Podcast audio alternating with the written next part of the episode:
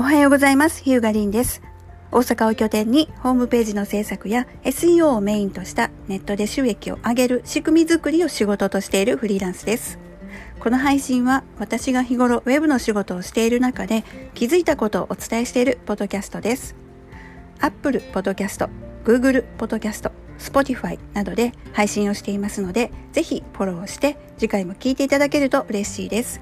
ご意見ご感想ご質問は私の Twitter、リン、アクア、RIN アンダースコア AQUA 宛てに DM リプライいただけると嬉しいです。今日は8月22日月曜日。ウェブ担当者フォーラムというサイトでですね、ちょっと気になる記事があったので、今日はあご紹介をさせていただきたいなと思います記事のタイトルは SEO の超プロフェッショナル2人に聞く。5年後に地獄を見ないための考え方とは？13の Q&A 付き。という見出しでですねなかなかすごく興味のある内容ということで SEO の気になる方にとってはちょっとこれは外せないなっていう記事になってるかと思うんですけど結構ねあの中身がっつりあるんで全部読んじゃうとすごい時間になっちゃうのでちょっとかいつまんでご紹介をしたいと思います。でこの SEO の超プロフェッショナルお二人というのはですね、えー、サイバーエージェントの木村聡さんとソーラのソーラってお読みしたらいいのかな？SO.LA の辻正宏さん SEO 界隈の人ならもう誰でも知ってるようなお二人なんですけどもこのお二方のウェブ担当者フォーラムミーティング2022春でのそうですね対談の内容が掲載されている記事になってます。でですねトピックが7つと13の Q&A があるのでちょっと順を追ってご紹介していきますね。トピック1 SEO 5年前と今で何がどう変わったということに対してですね、えー、辻さんの、まあ、見解ということでは SEO 関連で言えば5年前はちょうどウェルク騒動ウェルクって読むのかな ?WELQ 騒動。えっ、と、これはですね、この何かというと、DNA が運営する医療情報サイトが、まあ、医療情報サイトなので、やっぱり内容の品質っていうのはすごくあの問われるとこなんですけどこれがちょっと、あの正確性に問題があったということで、えー、ちょっと騒動になったっていう出来事ですね。でその騒動が起きた頃5年前だったと。でそこからは SEO の基準はあ基本は大きくは変わらない。と語られた上でそれでも細かな変化があったものとして4つ。サイト信頼性を重視。モバイルファースト。AI 活用の拡大。SEO メディアの栄枯盛衰ということでですね。あのもうこれちょっと個人サイトやってる人にとってはなかなかしんどい話なんですけども結論から言うとやっぱり大手サイトが大手企業とか大手サイトとかのサイトがやっぱかなり上がりやすいというか個人さんのサイトがちょっとねなかなかあの信頼性を得るためにね、なかなか個人ブログとかは今までは上位に上がってきたりとかしてたんですけどそれが上がりにくくなってるっていうのが、まあ、ここしばらくの傾向ですね。でサイバーエージェントの木村さんも信頼性の変化は著しくそれによって苦しんでいるサイトは多いと評されて、えー、5年前は CGM や UGC が今より強くネイバーまとめなども上位に上がっていた。それが大手企業など信頼性専門性の高いメディアに置き換わっていると語る。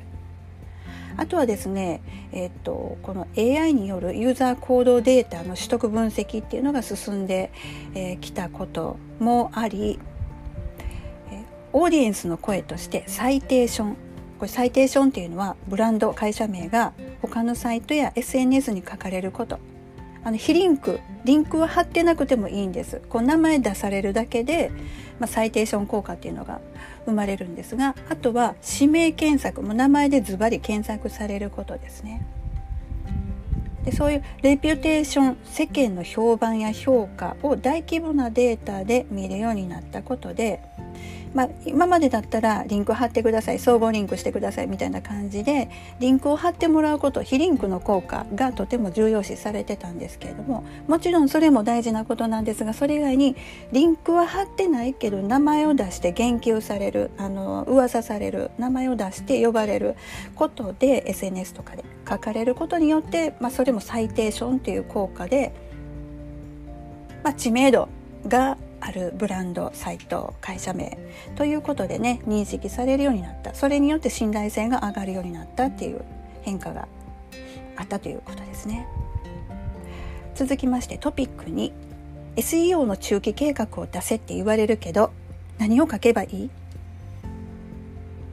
例えばこう企業さんの SEO をお仕事として受ける時に中期計画を出せと言われる。もうぶっちゃけ出したくないですよね。あの SEO なんて Google のアルゴリズムによって、まあ、左右されるわけで全くコントロールが効きません。それを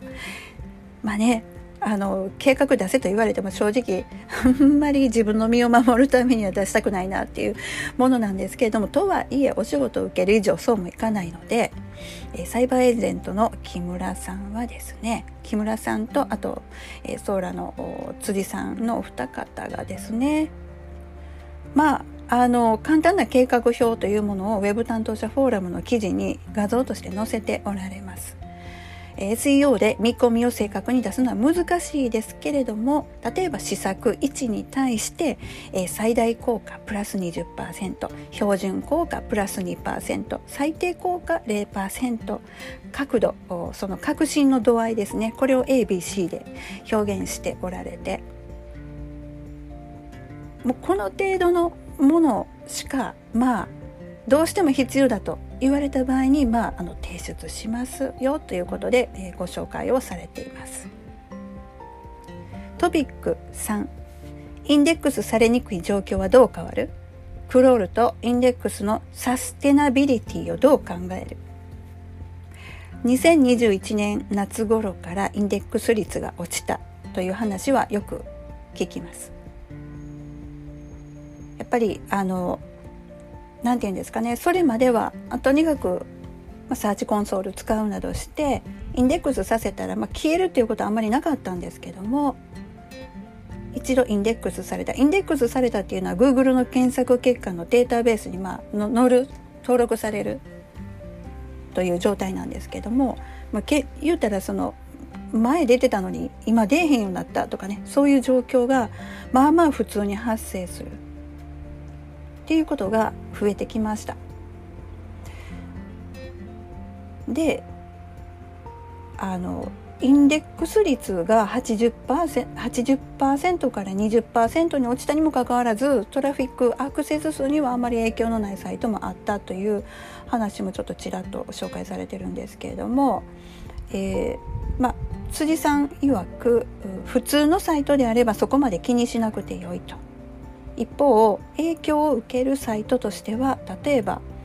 UGC のコメントごとに別 URL を作成してインデックスをさせてきたような巨大サイト、まあ、そういったものがちょっと影響を受けそうかなと。なのであまり一般的な店舗さんであったり企業さんの自社サイトであればそんなにここは通常の使い方をしていれば気にしなくていいんじゃないかなと。でインデックス率の低下は価値の低いページをインデックスさせる意味が減ってきたということと同じ意味です。やっぱりあのもうこれだけ皆さんがホームページウェブサイト持つようになって当然のことながらもうものすごいページの数 URL の数が世の中にあると思うんですよね。でそれら全部を Google が登録してそして検索結果に引っ張り出す表示させるっていうこの動作というかこのね動きっていうのはやっぱり例えば自分が Google だったらもうそのどうでもいい URL はっきり言って載せたくないじゃないですか。意味のあるページだけ載せたい。なので何らかの理由でその一旦登録した URL も、まあ、価値が低いと見なされてしまったのかはたまた他の要因があったのかもしれないけどまあ消えてしまったりとか登録されにくくなった検索に出にくくなった、まあ、そういう現象がね今起きてるっていうことなんですけれども。サイバーエージェントの木村さんのコメントとしては検索評価が高くなりやすいものをクロールされやすくするなどサイト内でメリハリをつけている。インデックス率の低下傾向は今後も増えると予想している。そうですね。もうどんどんどんどん URL ってこれから増えていきますからやっぱりあのもうねうん言葉悪いですけどどうでもいいページはもう作らない。あの少し前までは毎日毎日ブログ更新しましょうなんて言ってましたけどもう今あの私そういう必要はない、えーと、SEO のためにそれをする必要はないと思ってます。なのでねえっ、ー、と本当に短文で終わっちゃうようなお知らせは毎日毎日ブログ記事にしなくっても例えばトップページのどっか1箇所にね毎日触れる箇所があってこう看板のように掲示板のようにこうちょこっとね1文2文書ける場所があってもそれを上書き上書きで書き換えていく方でいいんじゃないかなと。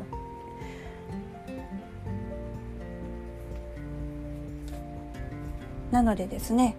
えー、この辻さんのコメントとして続いてあるんですけどもサイトの評価とインデックス率に関係があるのではないかと予想された上で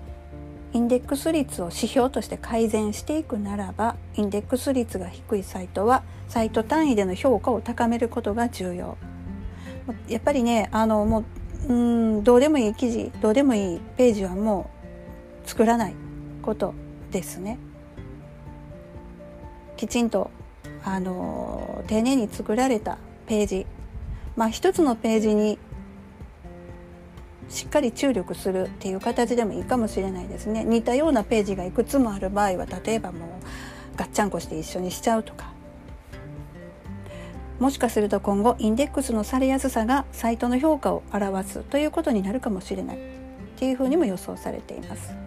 ではサイト単位の評価はどうやったら高められるのかっていう部分がもちろん、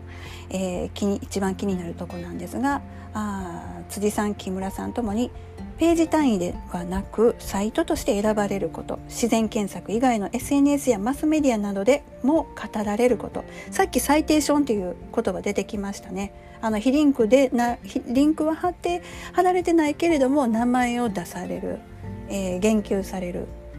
ね、触れられるということですね。SNS やマスメディアなど自然検索以外でも語られること。そうすることで全体としてサイトとしての信頼性価値を上げていく。そういうことが必要なんじゃないかな。というふうに、えー、おっしゃっておられます。つまり、えー、っともう本当にいろんなとこに顔を出していく露出していくっていうことが大事っていうことですね。SNS あの SNS じゃない。もうただただ検索エンジン対策だけガツガツやるんじゃなくって SNS にも名前出るしマスメディアにも名前出るしもっと言うと私なんかはねあの参加してる経営者の交流会があるんですけれどもそういうアナログな場リアルな場でも名前を露出して知ってもらう努力をする。私こういうことってすごくね必要だなと最近特に思ってます。トピック4信頼性重視の流れは今後どうなる？でこれに対して辻さんのコメントですね。この5年で変わった部分で頭が痛いテーマとおっしゃっておられて信頼性はジャンルとサイトの2つの軸で影響を受けると説明しておられます。ちょっとなかなか難しいですね。図が書かれてるんですけれどもえー、っとですねこの深刻度の高い低いでこのカテゴリーというかジャンルというかねその記事の内容を分けた図を示しておられて2016年末から信頼性を特に重視されるようになった領域っていうのが、まあ、がん治療深刻な病気金融健康医療、まあ、それはそうですよね。人の健康命に関わる話なんで人生とか。この辺りは、まあ、YMYL Your Money Your Life っていうところで、えー、信頼性重視されてるっていうのはもう深刻度がめちゃ高いっていうところでね重視されてる部分なんですけどもこれが2021年までに拡大された領域があるということでまあ、金融に続いて投資とかあと健康食品育児法律映画お葬式も入ってきてますね。あと EC がちょこっと EC の分野にもちょこっと入ってきてます。なのでこういった具合に、えーと、やっぱ信頼性が特にあの重視されてきててなかなかその一般の個人の記事が上がりにくく一言で言うと大手サイトが有利になってる。という状況があるなと。で、えー、辻さんのコメントをちょっと、えー、ご紹介しますとコロナワクチンで調べた際の上位表示サイトの6月から8月までの推移を示,、えー、示されましてわずか2ヶ月で大手メディアのページが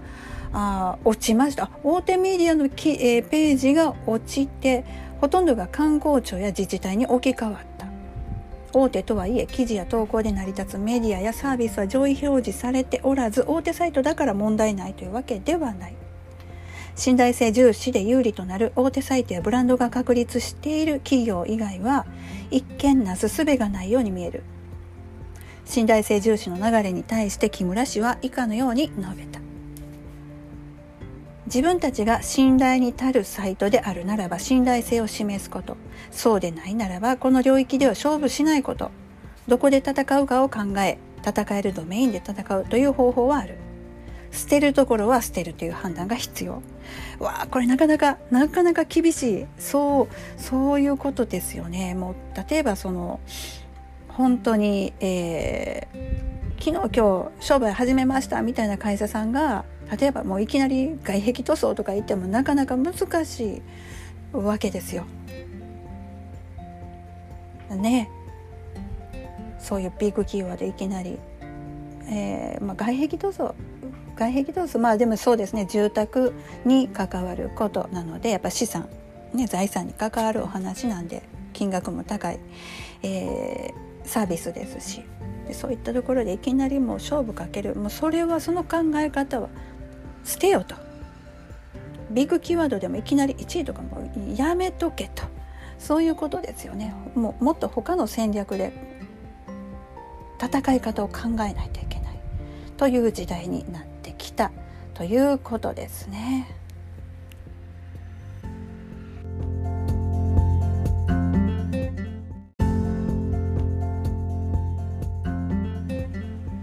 はい、続きましてトピック5に移りたいと思います。PV 至上主義な人たちは5年後どうなってる？これに対して、え、木村さんはメディアはやむを得ないとしても EC サイトやメーカーの商品紹介サイトでの PV 市場主義は廃れていくれいくであろうと語りメーカーの FAQ では課題解決はスムーズな方がいいからということで、えー、1セッションあたりの PV 数が少なくなることを KPI とする企業もあるなど変化が起きていることも紹介されています。つまり PV っていうのはページビューあのそのページが表示される回数のことなんですけれどももちろんねこの PV 数が多ければ多いほどたくさんの人がたくさんのページを見てるっていう指標にはなるんですが例えばねこれあの数クリックで、えー、問題解決その検索ユーザーさんの問題解決ができるならもう10クリックしてやっと記事が見つかったっていうよりも、えー、3回のクリックで、えー、読みたい記事が見つかって問題解決しましたと。で、なる方がもちろんベストじゃないですか。で、そう考えると、ただただ PV が多いっていうのは果たしていいんだろうかっていう考え方になるわけですよね。あのわざとわざとこうかな？なんかわかんないですけど PV 数上げるためにやったらその続きへとか次のページへとかあのクリックさせるサイトってねあるかと思うんですけどあれはっきり言って邪魔くさいじゃないですか。もうクリッククリックさばっかりさせられてっていう気持ちになる。それが果たしてねあのユーザーさんにとっていいかって言ったらいいわけないと思うんですよ。ある程度クリックせずにスムーズに読める、えー、ね、あのクリックさせる手間をいかにあのかけさせないかそう考えると PV 数が必ずしもあのいいわけ PV 数の多いことが必ずしもいいわけじゃないよっていう考え方が起きてますよっていうことですね。で辻さんもおっしゃってて PV が良ければ何でもいいというのがダメになっていくのは当然だ。ただ PV を重視する人も指標としては今後も見ていくものではないかと語られています。まあもちろんそうですよね。やっぱりその大規模なメディアサイトになってくるとどうしてもやっぱりその何本見られたか PV 数がいくらあるかっていうところがねそのメディアサイトの広告収益の指標にもなりますからそこはねまあやむを得ないでしょうけれどもやっぱりその個人うんあ個人というかあ店舗さんであったり企業サイ企業さんであったりそういったサイトが果たしてもうただただ PV 数上げることに一生懸命になる必要はないんじゃないかなと、まあ、そういう考え方ですね。はい、トピック65年後の SEO はどんな人が関わってる？それとそもそも SEO の役割って何になるの？これに対してですね、えー、木村さんがおっしゃってます、えー、ウェブに関わる人たちを巻き込んで施策を進めなければ成果が出ない。SEO 以外の関係者を巻き込んでいくためにはその領域の知識を一定基準身につける必要がある。つまりウェブサイトの構築運用には SEO だけでなくデザイナーやエンジニア広報広告マーケティングなどかなり幅広い人が携わることになりますですので SEO 以外の人たちもデザイナーさんも広報の人もやっぱりそういった人たちにも SEO とは何ぞやとどういう仕組みなんやみたいなところからある程度の知識を持っていただいて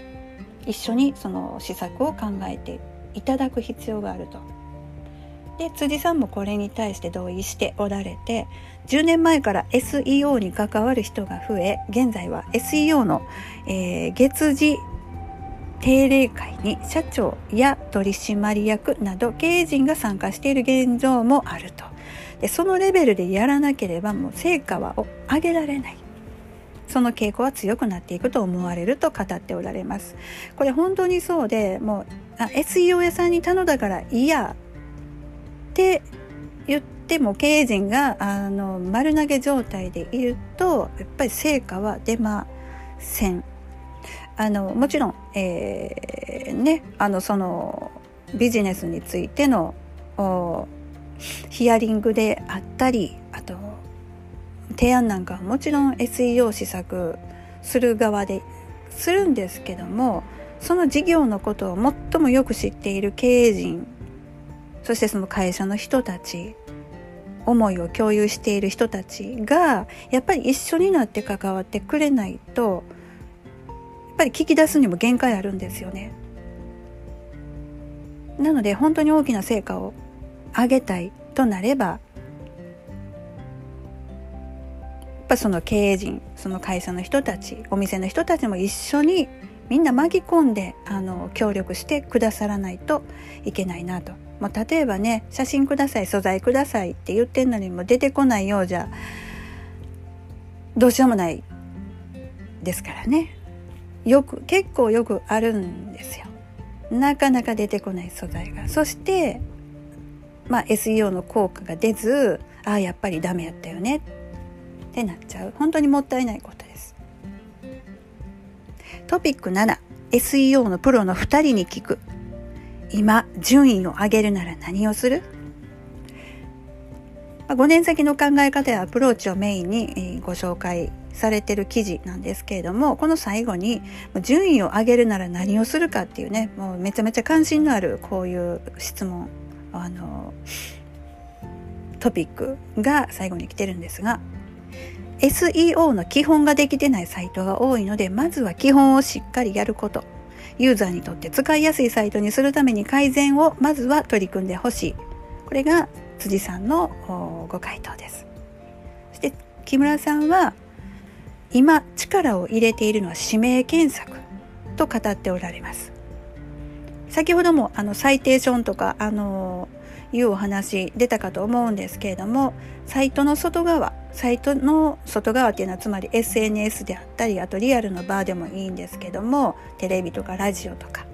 そういうところで露出を増やしブランド名や商品名などで指名検索されるようにしていく。それによって SEO でサイトの信頼性が高まるというわけ。だと。そのためには広報や PR との連携が大事。さっきねあの広報とか PR の人と会社のそういう人たちとも巻き込んで、ね、経営陣も巻き込んで一緒に SEO しましょうねっていうお話出たかと思うんですけどここにつながってくるんですね。もうねあのホームページの中で SEO 対策、ね、内部対策外部対策するだけじゃもうね足りないんですよ。で足りないんですけどもそもそもの基本ができてないサイトが多いのでまずは基本をしっかりやる。基本っていうのは何かというともうホームページの作り方っていう部分ですね。例えば Wix だったらもう SEO 設定の方法とかあと SEOWiz っていう SEO ツールもあるのでそのあたり基本的な部分は比較的やりやすいようになってるんですけれども私がこれえっ、ー、といつも人から聞かれて言うこと全く一緒なんですよ。あのっていうか逆かな。むしろちょっと私の場合をお伝えすることが逆で、えっ、ー、とまずユーザーの欲しがる情報を提供すること。これを、まあ、もちろん欲しがっておられる情報を提供するためにはそのユーザーさんが使いやすいサイトにする。必要があってもう情報がごちゃごちゃごちゃごちゃ書いてあってもう迷子になるようではまずダメとユーザーさんサイト訪問者さんね検索して情報を探しに来てくれてる人にとって欲しい情報をスムーズに見ていただけるサイトホームページにするっていうことをまずまずそれ中身をちゃんとやってくださいよと。あの普通のお店のリアル店舗の接客やったらもっと丁寧に説明するでしょ。なんでホームページやったらそんなあの文章があの短いの？みたいな感じ。もっとリアルやったら喋りますやんみたいな感じ。あの伝えたいことをしっかりホームページ上で伝える文章で足りなければ画像も使う。画像でも足りなければ動画も使う。そういうことをまず載せてでその上でまあ、ホームページの見えない部分見えない部分で、まあ、あの私たちはそのメタタグとかねそういう言い方するんですけどタイトルタグとかディスクリプションとかキーワードとかねサイトの裏側の、まあ、設定をその上で、まあ、ちゃんとやると。でこの2つをまずはやってほしいかなってもうその被リンクとかキーワード出現率がもうそんなんそんなんは後でいいんでそんなん後でいいかとにかく、えー、あなたのビジネスのお客様が欲しがってる情報をスムーズに見ていただけるホームページにしてください。であとはその裏側の SEO 設定の部分っていうのがちゃんとできてるかっていうのをちょっと気にしてみる。っていうのが私がよく聞かれて言うことです。でもうここに今出てた木村さんのサイバーエージェントの木村さんが言っておられる今力を入れてるのは指名検索っていうのはこれはねこれもちょっと押さえときたいですね。あの名前で会社名で検索されて上出てくるの当たり前やんみたいな感じでね、まあ、従来はあの言ってたんですけど今はこの指名検索されることがまあとても重要だということで指名検索で上がってけえへんようじゃあちょっとしんどいぞっていうことですねあの合わせて言うならばせっかく名前が有名になって指名検索名前で検索されてるのに他者が上に上がっていくってなるとむちゃくちゃ取りこぼし発生しますよね。なのでもうこれねこれ言っちゃうともうなんか身も蓋もないかもしれないんですけどもうなるべく他社と被らないあのブランド名会社名にする？そもそもが。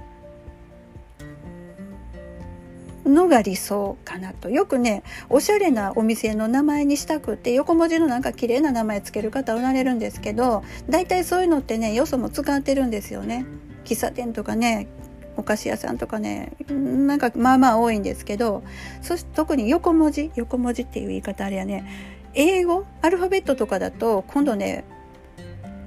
何て言うんですか？海外のサイトも競合に入って競合というかねやっぱ同じ検索のこの土俵に上がってくるんで上位表示むちゃくちゃしづらい時あるんですよね。なるべくオリジナルのもう自分とこしか使ってないようなブランド名をまず最初に考えていただく。ね、もう作ってしまった後でそんなこと言われてもってなっちゃうんでまあこれはあくまでもこれからこれから名前決めるっていう人はちょっと意識してほしいんですけどもうよそと被らない名前にする。で指名検索された時に絶対自分とこが出てくるっていう状況。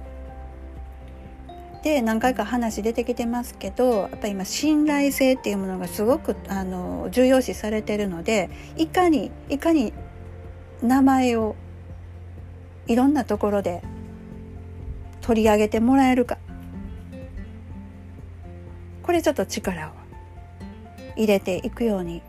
したらいいかなと思います。もちろん非リンクリンク貼ってもらうのも大事。なんですけれども、えー、いろんなところを出かけていってだからあれ本当に経営者交流会とかいいと思いますね。あのオンラインでオフラインでいろんなとこあの全国でやってるとこあるんでそういうとこ出ていってチラシを巻く名刺を巻く名前を知ってもらう、ね、でブース出店とかする機会があるならもうそこ出店してもう売れなくてもいいんで露出する。自分とこの会社名ブランド名を見せる見てもらうもうすり込むぐらいの勢いで。でそういったことをもちろん社長一人でするの大変なんで会社の広報や PR の人ともえー、連携をしてみんなで名前を広めていくそうすることで指名検索が検索が増えて信頼度が上がっていくそういうことがこれからの SEO 対策にとても有効なんじゃないかなと思います。で最後にですねトピックの最後に5年後に地獄を見る SEO のの人へのメッセージっていうのがねちょっと怖いのが、えー、書かれてありますね。SEO だけで成果を上げ続けるのは地獄ですかと。もうねこれね辻さん曰く SEO だけで成果を上げ続けなくてはならない人は地獄は避けられないだろうっていうふうにおっしゃってます。短期での成果実力以上の成果を求め続けている間は地獄からは抜けられない。で辻さんご自身も SEO のエキスパートとしてやっていくなら、まあ、やっぱり地獄を避けられない。というやっぱりあのそういうご経験をねされてるんですよね。だからおっしゃってるのがどうせなら地獄を楽しもうと呼びかけ5年後。にね向けてまあ5年後に向けてじゃないですけども地獄を楽しみましょうとおっしゃってます。これね私すごいわかるんですよ。これね多分ねなんだろうなんて言ったらいいんやろうこのね順位変動でもなんか吐きそうになるぐらいあの心臓痛い思いすることもあるんですけどなんていうかなこうもうやらなきゃいけないやらなきゃいけないそういう気持ちでやってる、まあ、まあもちろんお仕事なんでしないといけないんですけどそうじゃなくってあまた上がったわ落ちたわもうどうせまたでも戻ってくるやろうぐらいのねなんかまた Google なんかやっとんなみたいな感じで、まあ、取り組みましょうと、ま、もちろん真面目に施策はするんですけどコントロールそもそもできないので Google のランキングなんて。順位検索順位なんてコントロールできません。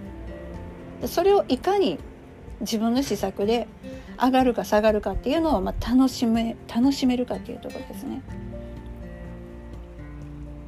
で、えー、5年後に 地獄を見るんじゃないかっていう SEO, SEO のとその対策をアドバイスされてます。3つあります。ちょっとご紹介しますね。1つは SEO だけでの成果を求める SEO 脳の人。これ地獄見ますよっていうことで。対策は SEO 以外の施策と合わせて全体の成果を重視する。他部署との連携を含めます。つまりさっき、えーと、お伝えした、まあ、広報の人とかと、えー、広報やデザイナーさんや、うん、その他もろもろの部署の人と一緒にみんな巻き込んで、えーね、ウェブ集客の効果を上げていくようにしましょうと、まあ、SEO だけで何とかしようたってもう無理です。こんだけ皆さんも普通にやってるんでその中で抜きんでてなんかねえっ、ー、と成果出そうとしたら違うことしないといけないです。他者と。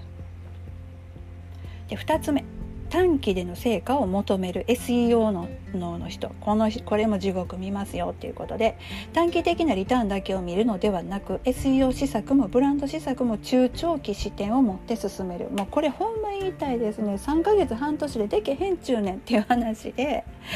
それでもやっぱり、ね、半年ぐらいで終わっちゃって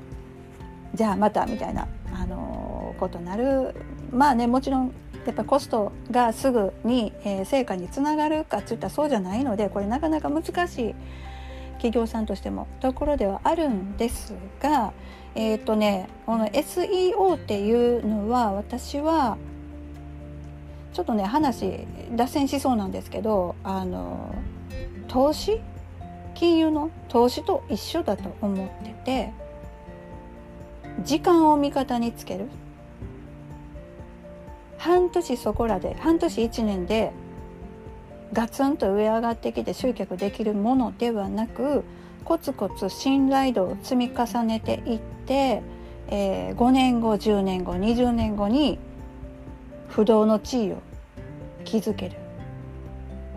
もう手放しでも上位表示できるような極論言うとねそういうものだと私は思ってるんでかといってすぐに効果が出ないからといってしなくてもいいわけじゃない。決して。5年後10年後20年後大損します。後から慌ててやったってダメですからね。であのね投資の分散投資っていうのもありますけどもコツコツコツコツ長期にわたってね、まあ、積み積み立てるというか投資していくことで10年過ぎたあたりからびっくりするぐらいなんかこう福利かかってすっごいあの資産が残せる。そういうのがね、まあ、金融詳しい方ならお金の話詳しい方ならすぐご理解いただけるかと思うんですけど SEO もよう似たとこあります。なので短期の成果を求める人はもうこんなん博打と一緒です。もう FX FX 言うてもうた。あのー、ねハイリスクハイリターン求めるねあの投資じゃないですね。そういうのは投機って言うんですよね。もうそれと一緒です。なんか短期的なリターンだけを求めようとしちゃダメです。今のウェブ集客。SEO も含めブランドブランディングも含め長い目で見て5年後10年後20年後効果出せるような施策戦略を打たない打つようにしましょう。はい、3つ目。実力以上の成果を求める SEO 脳さん。これも地獄見ますよ。当たり前ですけどね。もうそもそもだから何回もお伝えしてますけどコントロールできませんって。検索順位なんて。Google のねアルゴリズムで勝手にあれ並んでますからね。誰の誰かがこう手で並び替えてるわけじゃないんですから。広告はねお金出せば広告という形で上に表示させることができるぐらいであの検索順位の並び方なんて何らかの法則に従って法則に従ってっていうかアルゴリズムっていうもので並ん自動整列してるようなものですからそんなものコントロールできないんですよ。なのにだからもう実力っていうものがそもそも私も実力っていうあの表現もどうかなって思うんですけれどもなのでウェブサイトの実力価値を上げていってそれに応じた成果を期待する、ね、ホームページのコンテンツを充実させればあのもちろん見てくれる人も増えるでしょうしただでもコンテンツ追加しただけじゃじっと待ってるだけじゃダメですからそれをあチラシ名刺交換いろんなところでお伝えして SNS でも拡散して自らそういう努力をしてトラフィックをホームページに誘導してそれで成果が出るかどうかっていうのを期待しないといけない。というところですね。であの木村さんは締めくくっておられます。表層的に考えて SEO をやっていく人は地獄を見るだろうと。次にどうなっていくのかを考え施策の計画を立てることが重要。ユーザー行動やユーザーコードやより信頼性を重視するなど検索エンジンの大枠の方向性は予想できる。そこを考えずに局所的に今はこれをやろうばかりだと5年後に幸せにはなれない。また SEO 以外のこともしっかり準備し他の人を巻き込むためにも広報や解析など SEO にプラスできるもう一つの強みを身につけてほしいとアドバイスを送り講演を締めくくったとあります。もうこれもう何回も出てきましたねキーワード。あの SEO 以外のことも他の人も巻き込んでと。やっぱりこうサイテーション、まあ、何回も言ってますけどこのホームページ以外のところ SNS やメディアいろんなところで指名検索名前を呼ばれること名前をなので自社ブランドの名前会社の名前を有名にすることに注力することで SEO の効果も合わせて上がってくるだからもう SEO だけやってちゃそこばっかり見てたらもうダメよっていうことですね。SEO のツール使って数字ばっかり見てちゃダメよと人間の頭を持って人として想像力を働かして、えー、施策を考えていくっていうことが大事ですよということですね。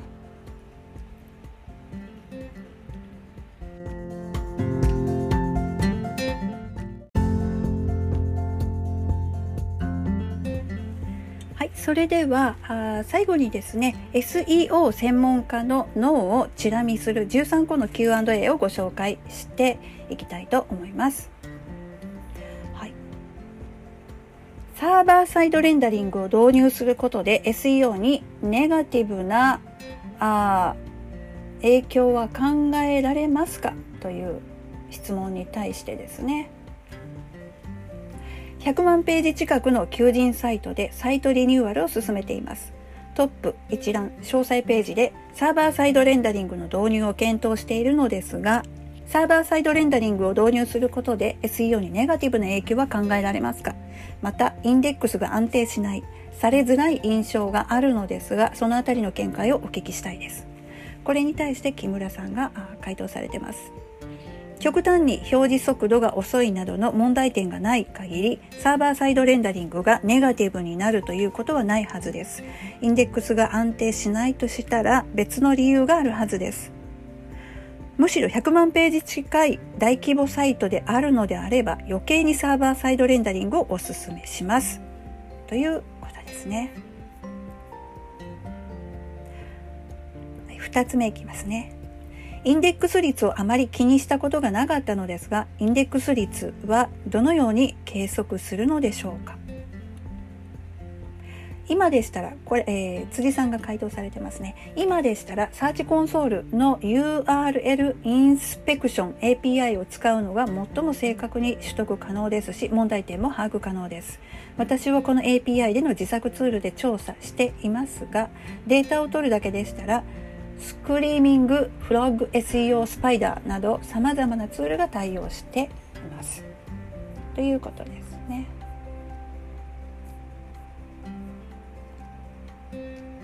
はい、3つ目。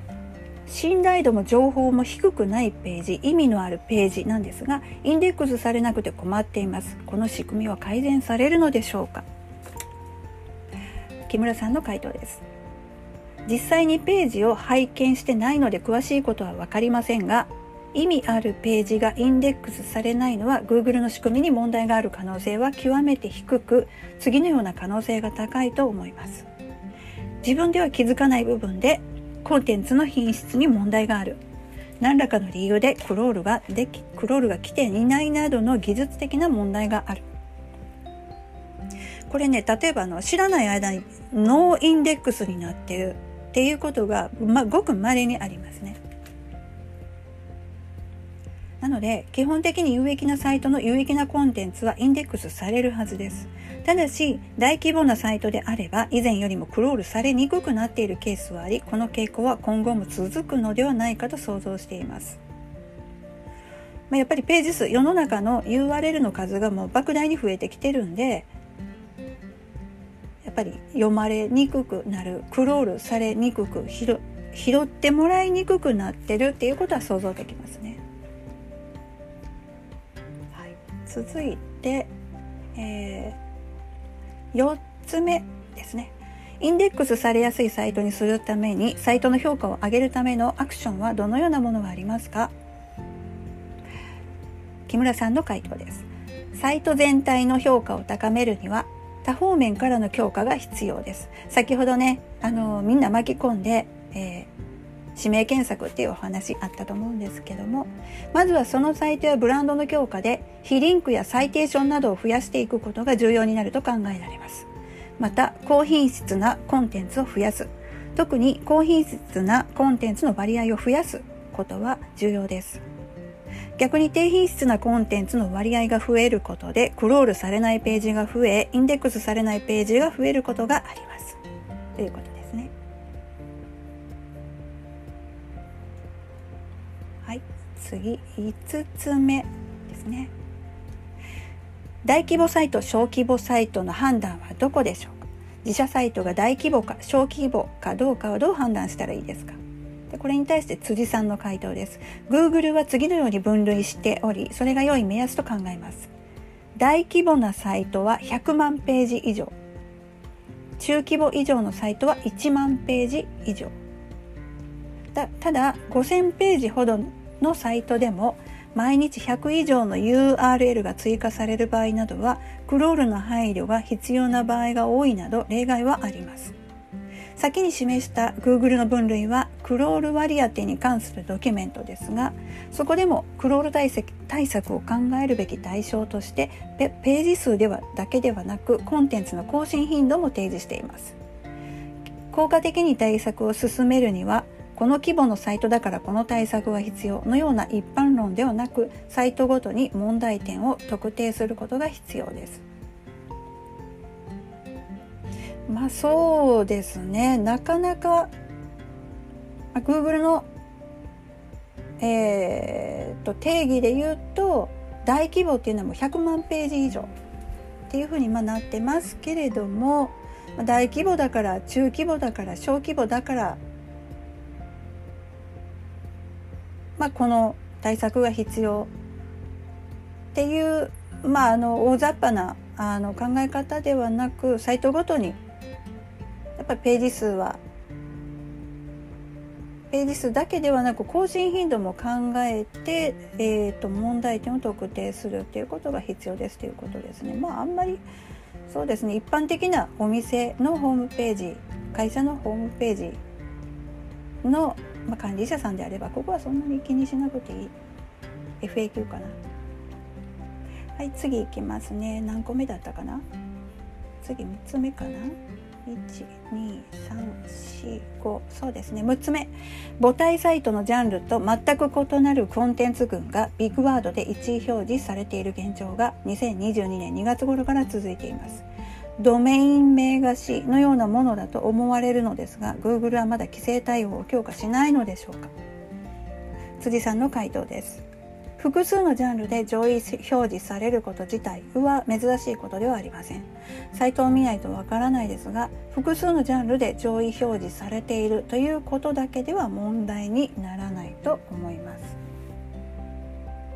えっとね、これね、ドメイン名菓子っていうのがちょっと問題になってまして、例えばそのドメインの強いあえっ、ー、とね検索そのね SEO 的に強いドメインがある一つあるとして、まあ、それと全く関係ない会社なんですけど全く関係ない事業なんですけどそのドメインの下の階層にホームページを作って、えー、その SEO の効果のおこぼれをもらおうとするという。まあそういうことをしてるサイトがあるらしいんですけれどもえっとね本当 SEO 目的でそういうことをしてるとあのダメですよっていう風になってるんですがまあただ関係ないサイト関係ないジャンルで、まあ、上位表示されてるっていうことだけでそういう判断をされて、まあ、どうにかなるっていうのはないんじゃないかっていう回答ですね。はい、えー、続いて7つ目かな。人気のない記事を削除するアクションは不要との話がセッション中でありましたがサイト全体で低価値なコンテンツを増やさなければ削除する必要はないという理解,、ね、理解で良いのでしょうか？木村さんの回答です。人気がないことが必ずしも SEO の役に立たないかどうかは分かりませんので、えー、正確には個別に判断が必要だと思います。また人気の有無とコンテンツの品質は必ずしも一致しない可能性もあります。サイト内で低品質なコンテンツの割合が高いとクロールに影響が出る可能性がありますので低品質なコンテンツ自体はなるべく少なくしておく方が良いのではないでしょうか。表現の違いで分かりづらいのですが次のようなことだと理解してください。検索トラフィックが少ない。PV 数が少ない。記事を削除する。これはこの判断基準にはあまり意味がないため推奨しません。検索ユーザーに価値を提供しないコンテンツの品質に問題がある記事を削除する。これはクロールや高評価に好影響を与える可能性があるため検討する価値あり、えー、どういうことかというと検索トラフィックが少ない PV 数が少ないつまりあまり見られてないアクセス数が少ないよね探されてないよね。だけどあのすごくニッチな分野でもそもそもがむちゃくちゃあのマニアックな内容だけどすごく深くてもうこれマニアマニアでないと書けへんよねこの記事みたいな記事ってたまにあると思うんですけど PV 数は少ないけどすごく中身の濃いそういう記事ってあると思うんですね。なのにトラフィック少ない PV 数が少ないだけで削除してしまうとしたらそういう判断基準を持ってしまうとしたらこのね、マニアマニアックないい記事は消されてしまうことになるだからこの判断基準は意味がないですよっていうことで一方で検索ユーザーに価値を提供しないコンテンツの品質に問題がある。記事そのものに問題があるっていうことであればもうそれはもう消した方がいいよねっていうお話です。検索トラフィックが少ない PV 数が少ないだけで判断しちゃ意味がないよというのが木村さんの回答です。はい、えー、続きまして8個目かな？次が8個目かな？はい。自然検索以外で求められることが重要とのお話がセッション中でありましたがサイト全体の評価を上げるにあたり商品紹介コンテンツページ重複リスクありを大量に作成することは SEO に有効でしょうか？重複リスクがあるならページを作らない方がいいでしょうか？木村さんの回答です。ケースバイケースかと思います。一般的には重複していることそのものが悪影響を及ぼすことはありません。とはいえ重複している場合どちらかしかインデックスされないのが通常でさらに無駄なクロールを発生させる可能性がありますので大規模サイトでは重複させない方が良いでしょう。また重複したコンテンツを大量に生成してもサイト全体に評価が高まることはないと思われます。コンテンツを追加するのであればページごとに独自のコンテンツを追加することをお勧めします。これねこういう質問こういうのですね。あの、えー、Google さんのあの YouTube のライブでもよく見るんですけどなんか SEO に有効でしょうかっ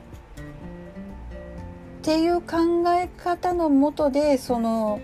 ページを大量に作成するとかもうそのリスクがあるなら作らない方がいいでしょうかでもなんかこの考え方自体が私もうなんか本末転倒だと思っててそのページを作ることで、えーと、商品紹介コンテンツですよね。お客様にとって有効であれば作ればいいんですよ。そして重複リスクがある、まあ、あの例えば色違いとかあの形違いうん、大きさ違いとか、まあ、そういう商品いろいろあるとは思うんですね。そうなるともちろん共通部分っていうのは出てくる。と思います。本文中に。であればそのそれぞれの商品の違いって絶対あるわけじゃないですか。別のページ作るっていうことは。じゃあその違いを書けば全くその同じページとか重複ページにはならないわけでなんかね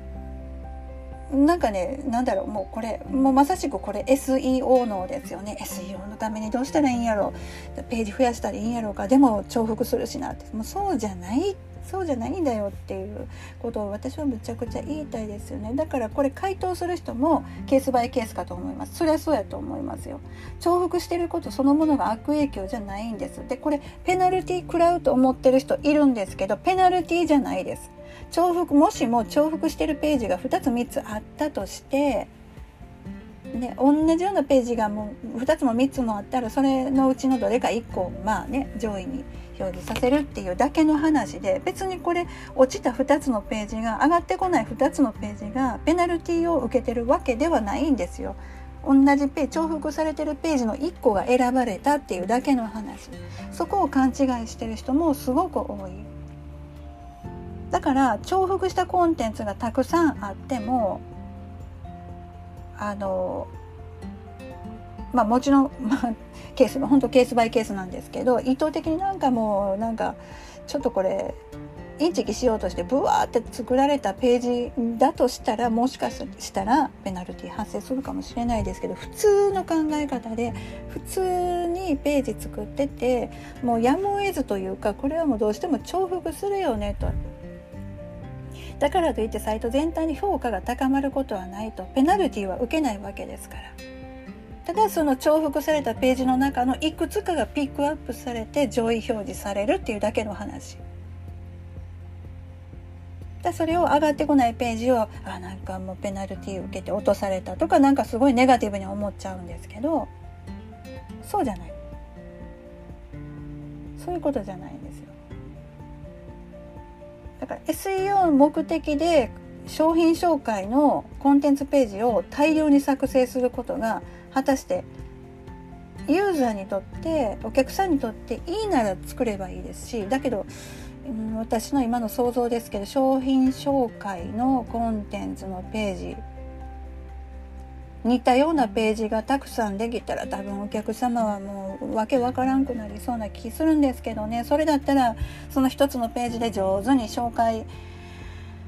うんしてあげた方がいいんじゃないかな。あでもその複数ある商品の中クリックして商品ごとの紹介ページっていうことであればもちろんそれはありえますからね。商品一覧ページがあってそれクリックしたら1個ごとの1つずつの商品が紹介されたページが出てくると。当然それぞれのページはちょっと似通ってくるけどもでも別の商品なんだから。何かしら書くこと変わってきますよね。そうそう考えればそれをリスクだとは感じないはず。作った方がいいのかな？作らない方がいいのかなっていう悩みにはならないと思うんですよね。はい次は9個目かな？自然検索以外で求められることが重要とお話がありましたが SEO よりもリスティングやディスプレイ広告などに費用を投下することが SEO にも良い効果を及ぼすのでしょうか。Google は順位をお金で売ることはしないと考えると若干矛盾があるような気がするのですが辻さんが回答しています。まずリスティング広告にお金を出すこととリスティング広告で認知や行動が増えることを分けて考えましょう。リスティング広告にお金をいくら出しても順位には影響ありません。Google は広告から発生するさまざまなデータを検索順位に影響しないように除外する処理を行っていると考えています。これはいくつかの実験でも確認しています。しかしリスティング広告によって増えた認知や行動は順位に影響を与える可能性があります。Google は広告で発生した認知をきっかけにして貼られたリンクなどを除外していませんから。私はリンクを貼ってくれそうな人に広告を出してリンクを集める。という意図の広告による SEO 施策を2005年から行っていましたがどのガイドラインにも違反はしていません。Google は直接的に広告が順位に影響を与えないように配慮していますので順位をお金で売ることはしない。ことに矛盾していないと考えることもできると思います。基本的な考え方は次の通りです。今の Google は多くのデータを検索結果作りに活用している。広告はユーザーの認知や行動に非常に大きな影響を与えるものでその影響の多くは検索結果にも反映される。注意していただきたいのは前述のように広告出稿そのものが順位に直接的な影響を与えるわけではないという点です。あくまでも広告に反応した人の行動が検索評価に影響する場合があるのです。そのため広告を出せば順位が上がるという話ではないことには注意してください。これもね、もうすっごい思いますね。もうすごい辻さんのおっしゃってることすっごいわかるんですけど、順位はお金で売らないと Google は言ってます。だけど広告にお金かけたら上の方出るよねそれ矛盾してるんじゃないっていうご意見っていうかまあ質問なんですね。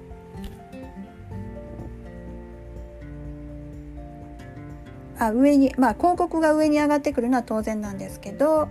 えー、広告を使うことで、まあ、SEO にも影響するんじゃないのっていうそれって矛盾してるんじゃない？っていう質問ですけどももう本当これも筒井さんおっしゃってる通りでもまず分けて考えようということですよね。広告にお金出すこととその広告出すことで名前が知れ渡ってその結果あのさっきありましたよねサイテーション名前を名前が露出して名前言及されることで SEO に効果出ますっていうお話何回も出てきたと思うんですけどまさにここですよ。えっとリスティング広告広告にお金出してリスティングあの広告出しましたと。そしたらまあね考えがちですけどもお金出してくれるサイトはやっぱちょっと順位上げたろかとかねそんなことしてないですまあこれはもうね本当に信じるしかないですけども裏見てるわけじゃないので Google がそう言ってるんですから私はそう信じてます。であくまでも検索順位はアルゴリズムという仕組みにのっとってまあ自動で並んでるものだと考えてます。あれはあくまでもアルゴリズムで勝手に並んでる順位です。お金いくらかけようが広告いくらかけかけようがね、広告10万円出したサイトは上から2番目とかそんな仕組みになってないっていうことです。で一方でこれ分かってもらえるかな？あの広告出せば名前とか露出するからだんだんだんだん知名度って上がってくるわけですよ。そしたらそういえばあの広告で見たなんとかっていう会社ちょっと検索してみようかとかみたいな感じで検索されることが増えたり、えー、ホームページ見てもらうことが増えたり直接じゃなくってもねその広告から直接じゃなくっても何回も何回もブランド名会社名見てるうちにだんだんだんだん覚えてくる。でそれによって検索されることが増える。そうなると SEO にも良い効果が出てきますよっていう話。だから結論から言うと広告出すことで最終的にまあ SEO の効果もなきにしもあらずっていうとこですよ。うまくいけばあるかもしれないし。ただいくら広告10万円20万円100万円かけたからといってもうなんか全く下手くそな下手くそっちゅったもうちょっとね語弊があるんですけど何のブランド名会社名何の認知にもつながらないような広告をじゃんじゃんじゃんじゃん出してても SEO の効果は期待できませんよっていうことですね。一方であの某某、えー、マッチングサイトホームページ制作業者のマッチングサイトはちなみに、えー、有料ホームページ制作会社何千とか何社とかいう記事ねありますけどあれは実はお金で並んでますね。あの営業のメールは来てます。うちにも何回も来てます。ああここのなんか有料ホームページ制作会社何千ってこれ上の方お金出してんねんや。ってこれこれはでも誤解を受けるよね。見た人それ信じちゃうよね。と思ってすごくもやっとしてるんですけども。やっぱりそういうあこそんなことしてるんやってなったらもうそのサイト信頼できないじゃないですか。そこのマッチングサイト。あこの1位の制作会社は多分たくさんお金出してるんやろうなとか。決して有料かどうかは分かんないねって。もう信じられなくなります。で Google はそう思われたくないので順位をお金では売りませんと言ってるわけです。どうしてもお金使って表示させたい人は広告枠どうぞっていうことです。はい次何個目の質問？かな？9, 9個目？9101112あ違う。1個ずれた。13個でしたね全部で。13121110 10個目？次10個目の FAQ ですね。信頼性重視の流れでのジャンル図。で映画などがお葬式よりも深刻度が高かったのが興味深いです。映画などはどのあたりの点で深刻度が高いのでしょうか？あ、えっ、ー、とね、そう、信頼性重視、信頼性がどんどんどんどんいろんなジャンルで重視、重視されているっていう話で、まあ最初は、あの、がん治療とか、まあ病気に関する金融とかそういうね、人生と資産財産とかに YMYL に関わる部分がすごく信頼性重視されてるんだけれどもそれがだんだん広まってえー、っとねカテゴリーが広がってきてお葬式とか映画もこの信頼性を求められるジャンルに入ってきたと。なんで映画なんですかっていう質問ですね。映画のどこが信頼度が、まあ、お葬式よりも深刻度が高い信頼度を必要とされるっていうのは興味深いですっていう質問なんですけども、辻さんの回答です。海賊版対策の影響が大きいと思われます。あ、そういうことか。国内では漫画村問題として大きく注目されましたよね。こうした海賊版が検索で上位表示されないようにするために映画名など著作物の名前でいわゆる YMYL と同じような処理がされています。実際にここ数年で大手サイト以外では映画やアニメの作品名でなかなか上位表示されなくなりました。検索エンジンの海賊版対策の不備は国内外で問題を指摘されていますが年々その問題視の声は大きくなっています。その対策も大きくなってきているのを確認しています。そのため一般的なサイトの SEO であれば作品名ではなくもっと流度の小さい検索語句を狙っていく必要があります。なるほど海賊版対策ですね。それでえっ、とまあ映画っていうジャンルのコンテンツも信頼度を求められるようになってきたと。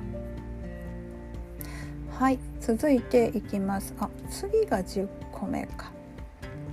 はい。人材キャリア関連中途採用新卒採用も2021年に Google が信頼性重視の枠を広げた時に信頼性重視になった業界でしょうか。で辻さんの回答です。いえどのジャンルも明確にこのタイミングからとは言えるわけではありません。多くの場合コアアップデートのタイミングで大きく変わりますがどの領域も次のような流れがほとんどです。1少しずつ信頼性の影響が大きくなっていく。2どこかのタイミングで大きく影響するようになる。3その後調整される。いわゆる検索評価ガイドラインで YMYL について言及が始まったのは2013年版からでからです。人材領域 Finding a Job が含まれるようになったは2019年版からです。その前後からは信頼性が影響するようになっていました2019年あたりからその人材関連前後その前後から影響してきたのではないかなっていう感じですね。はい、12個目。指名検索を増やすための取り組みとは例えばテレビ CM やディスプレイ広告などの認知施策でしょうか、はい、辻さんの回答です。広告などによるいわゆる認知施策単体では SEO に影響を与えないことが多いです。例えば大量投下されたテレビ CM を発見したら Google トレンドで指名検索の影響を見てみてください。CM が終わると元に戻る場合が多く影響は一時的な場合が多いです。そのような形では SEO への影響も一時的なものになりがちです。前提になるのはサービスがより多くの人に継続的に必要とされる状態になることでです。そのようになっていれば認知施策なしでも口コミなどは認知で口コミなどで認知は広がりネット上で言及もされるようになり SEO にも影響が出てくるはずです。その段階において拡大の速度を上げるのには認知施策は有効です。つまりスポット的にね一時だけテレビ CM 広告を打つことで、まあ、その時はいいけども、まあ、あとはシューンとこうなっちゃう。まあ、そういうことが多いですよねっていうことです。だからできれば、まあ、広告出すとしたら、まあ、継続してなるべく出し続ける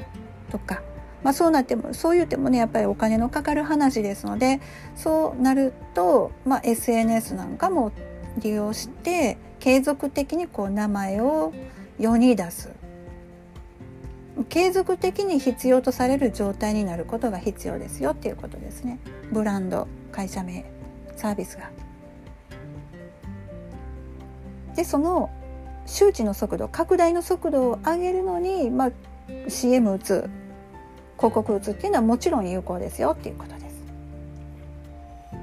はい13個目最後の FAQ です。5年後におけるコンテンツの質はどのように変わると思いますか？現在における質と合わせてご意見を伺いたく思います木村さんの回答ですユーザー特に検索者が求めるコンテンツであれば質が高いと言えるでしょう。また期待度よりも情報の量や詳しさなどが高いものはさらに質が高いと言えるのではないでしょうか。現在はあまり期待度の指標は入ってないと思われますがあるとすれば5年後には期待度についても勘案されるようになっていく可能性はあると考えています。もちろん期待度を機械的に処理するというのは Google でもなかなか難しいのではないかと思いますがどんどんどんどんレベル上がっていきますね本当にもうあの期待値あのお客様の期待値に、えー、もう120%ぐらいで答えることができればもう質が高いさらに質が高いと言えるんじゃないでしょうかということですね。私がこれ質問されてよく言うのがコンテンツを見てもらった時にあそうそうこれこれこれ探しててんって思ってもらえる状態。これがねすごい高品質なコンテンツだと思ってます。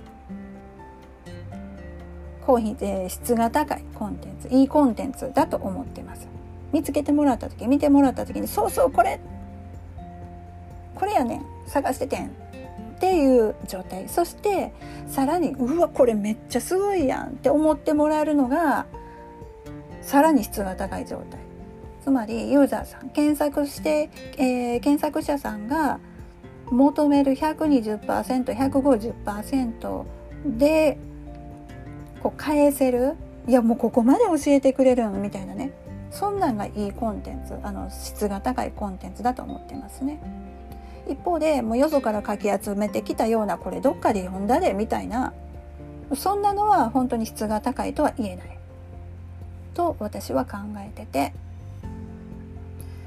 であのー、本当にもう情報が今むちゃくちゃ多いですから検索ユーザーも本当にもうお腹いっぱいって感じだと思うんですね。でその中でそうそうこれって思ってもらえるのって本当に独自性が必要だしもう人のパクリなんかではとても到底作れるものじゃないと私は考えてて技術的テクニックを求めるんじゃなくて本当に人間の頭で人間の心でコンテンツ作るっていうことえーと、探しに来てくれたお客さんのことを考えてこういう情報を欲しがってはるんやろうなとか想像しながらそれをいい感じに提供する。いい感じってまたね表現があの大雑把なんですけど。それがいかにできるか、まあ、下手変にこうクリックの数稼ごうとかもそういういらんことをすんなっていう話そんなこと考えんでえっちゅうねキーワードの出現率何パーセントぐらいにしたらいいやろうとかもうそんなこと考えんでいいんですよ。あの普通に伝わるように書いたらあの適切な量になります。私あのキーワード出現率っていうテーマで漫才の台本を書いたことあるんですけれどもその時に7パえっとねもう7%キーワード出現率7%の文章を作ったことあるんですけど本当に耳障りでした。頭おかしいに違うかって思うぐらいの内容。こんこんなん普通ちょっとないよね。明らかにおかしいよねっていう文章になります。不自然にキーワードを詰め込むと。でやっぱり自然とすんなり聞ける文章っていうのはもうそれなりにキーワードがもう自然と入ってきますからもうそういう本当技術的なことじゃなくってただもう検索者さんに対していかに分かりやすく情報を提供できるかでもっと言うともう感動させることができたらもうベストです。と私は思ってます。はいちょっと長いポッドキャストになったんですけれども今日はですね、えー、ウェブ担当者フォーラムさんの記事。SEO の超プロフェッショナル2人に聞く5年後に地獄を見ないための考え方とは13の Q&A 付きということでご紹介をさせていただきました。また有益な記事とかあ何かお役に立てそうな情報がありましたらポッドキャストで配信します。引き続きよろしくお願いします。ヒューガリンでした。